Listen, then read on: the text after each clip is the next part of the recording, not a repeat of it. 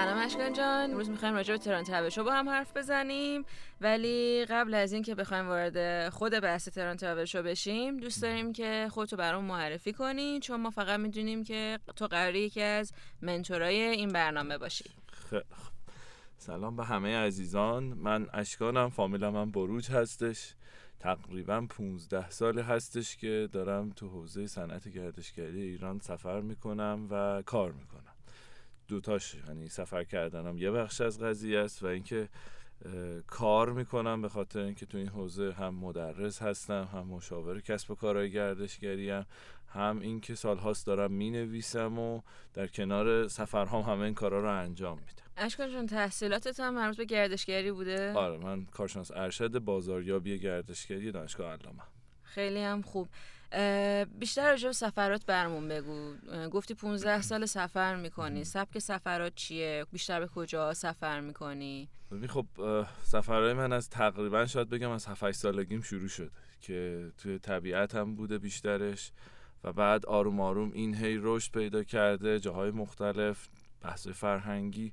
ولی تو این چند ساله اخیر تقریبا می‌تونم بگم تو 7 سال اخیر بیشتر تمرکزم رفته روی تجربه گرایی تو سفر. یعنی سفر کردنه یه بخش خیلی کمیش تفریح شده برام و بیشتر داستان برمیگرده به اینکه برم تجربه چیزهای مختلفی انجام بدم. مثلا یکی از بحثایی که اخیرا هم روش یه کنفرانس یا سمیناری داشتیم بحث مزدگردی بود گردشگری غذا.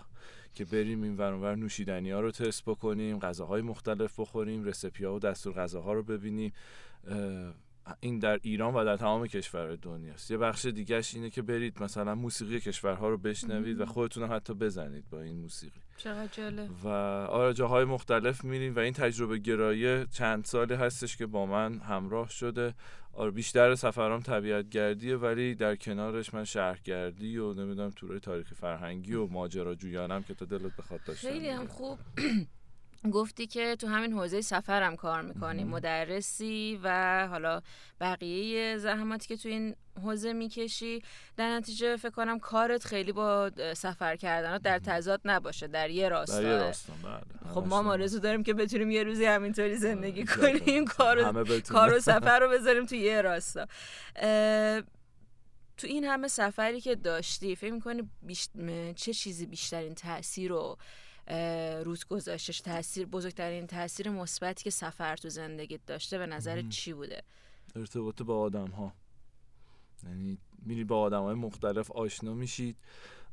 به خصوص با بقیه گردشگرایی که تو جای مختلف دنیا هستن از کشورهای مختلف و بعد وقتی میشنوی اینا به چه خودشناسی هایی رسیدن چه تجربه هایی کردن بعد می‌بینی واه چقدر عقبی از داستان. یعنی خیلی فکر می‌کنن که تو چقدر داری سفر می‌کنی. بعد ببین من چیه که من به اونا میگم که اوه چقدر جا دارم به اینا برسم آره چیزی که خیلی واسم جذاب بوده همنشینی با آدم های مختلف با مسافرها در کشورهای مختلفه و حرفهایی که اینا می‌زنن و از تجربیاتشون میگم. خیلی موقع ها تکون میده آدم رو بینو چه سختی هایی کشیدن یا مثلا چه تجربه خاصی کردن.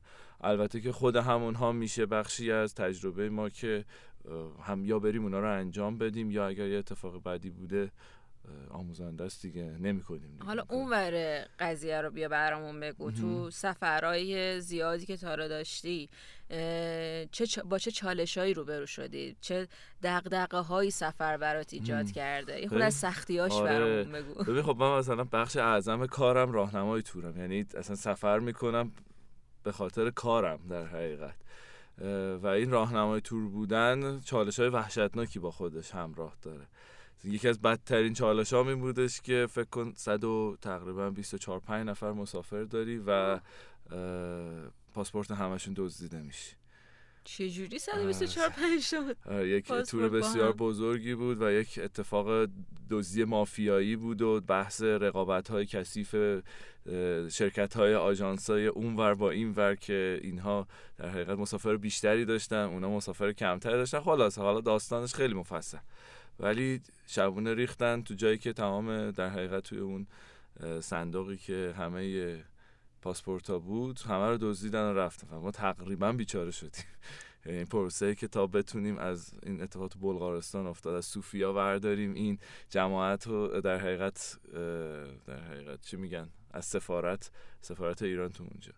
بگیم اینا پاشم بیان و در حقیقت کنسول و سرکنسول و بعد برگه پاساوانی صادر بشه که این در حقیقت مسافرها بتونن برگردن ایران و بتونن پاسپورت بعدی بگیرن. خلاصه داستانی بود دیگه. ما تقریبا یه چیزی حدود 20 ساعت از استرس مردیم و زنده شدیم.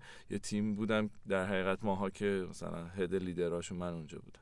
این مثلا یکی از اتفاقات. بعد حالا برای شخصی من ببخش وسط صحبت تو اون اتفاق به اون وحشتناکی سختترین قسمتش باید هندل کردن استرس خود اون مسافرا بوده باشه. بدترین تیکش همین بودش که اونا چی بوده ویزا همشون ویزا امریکا داشتن انگلیس داشتن و اینا همه از بین رفته بود. دیگه اصلا بلبشویی بود دیگه. یارو طرف می‌خواست مثلا بره دو روز دیگه هیچ یعنی فقط با فوش خوردن و کتک نخوردن تا حد زیاد و این حرفا و هرچی بد و بیرا بگید فقط الان باید برگردین ایران. با همین تکه کردم. شما هر کاری می‌خواین بکنین بذارید برسید ایران. چون الان شما یک آدم بیهویتی تو این کشور. بعد بردنشون قرنطینه اینا رو توی یه سالن وحشتناک گرم و غذا بیاریم فلان بکنیم خلاصه یه پروسه وحشتناک پیشیده یه تقریبا 20 20 خورده ساعته بودش که بعد از اون من دیگه واقعا مریض شدم. هم فشار رو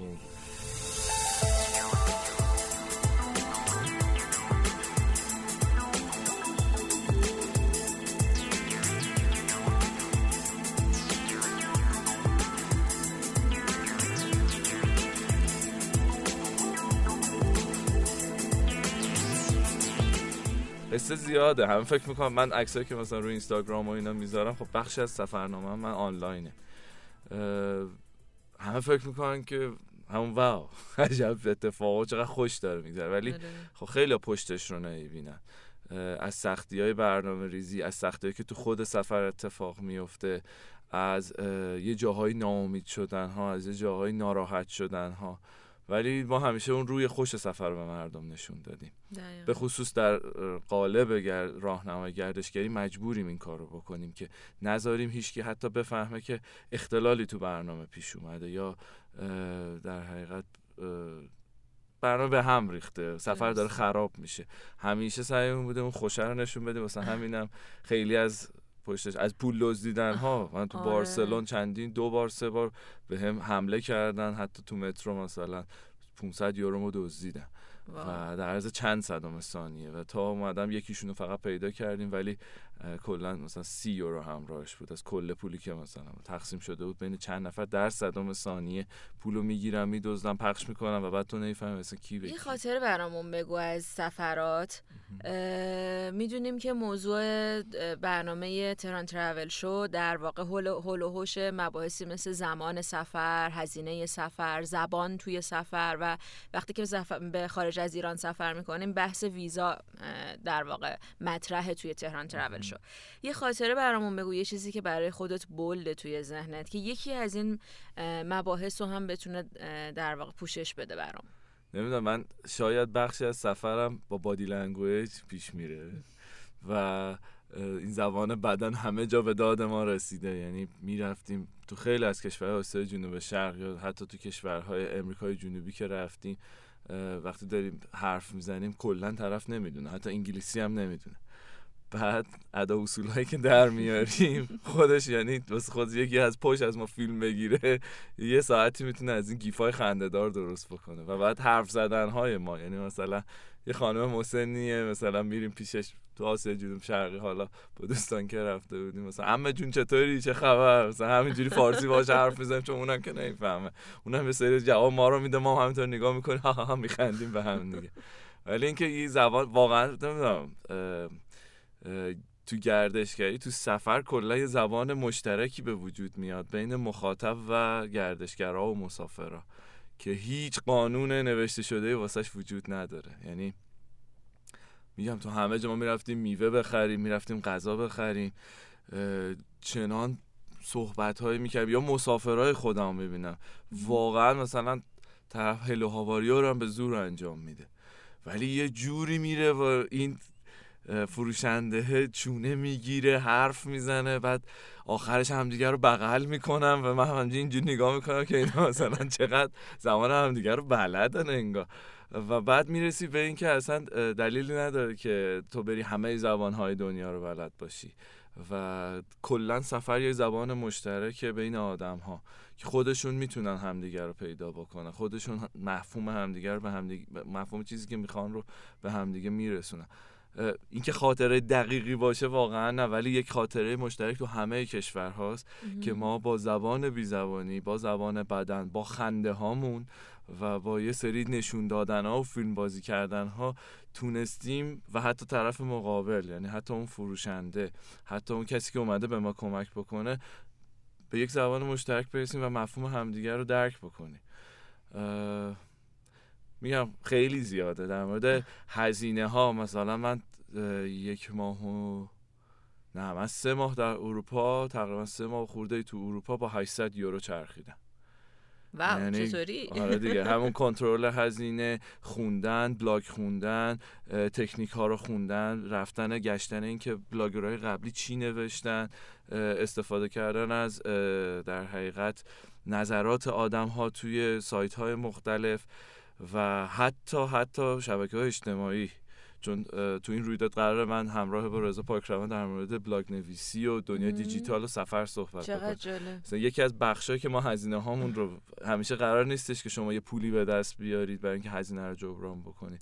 یه بخشای هزینه رو می‌تونید صرف بکنید. چقدر جالب. ولی به همون اجازه بده که راجع به این بحث بسیار بسیار جالب و برای خود من آره. هیجان انگیز سفر. توی برنامه دیگه بیشتر با هم مفصل صحبت بکنیم. مرسی از وقتی که به ما دادی. تو تهران ترابل شو می‌بینیم منتظر همه مرسی.